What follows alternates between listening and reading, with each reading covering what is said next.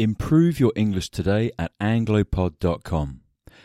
Hi everyone, I'm Dan, and today we're going to look at a very common verb that is often confusing for students to use in a sentence.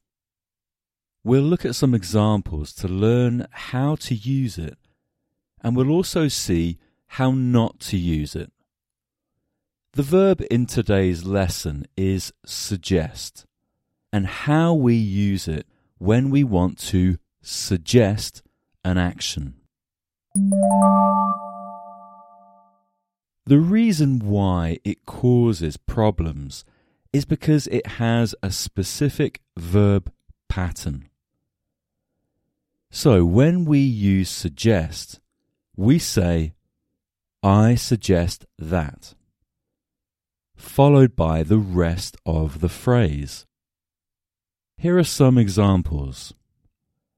I suggest that you practice your English. I suggest that you do your homework on time. I suggest that you study harder.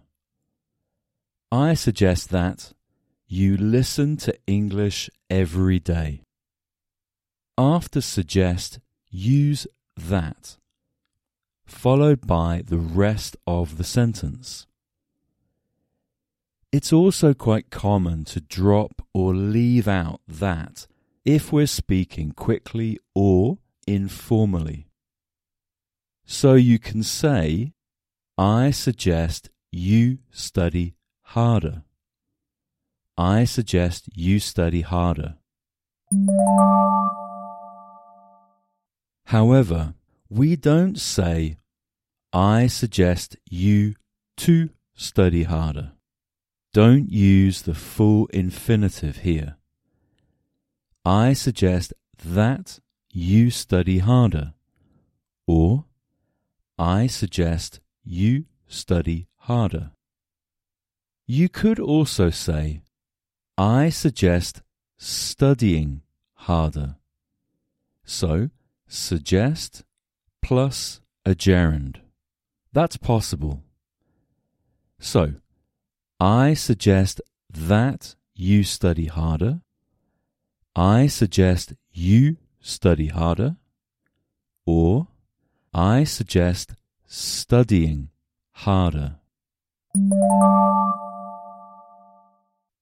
Here's a different verb you could use.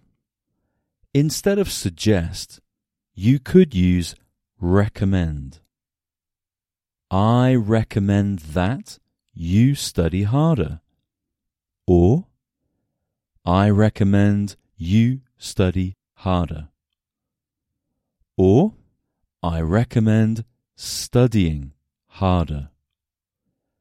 But remember, don't say, I recommend you to study harder.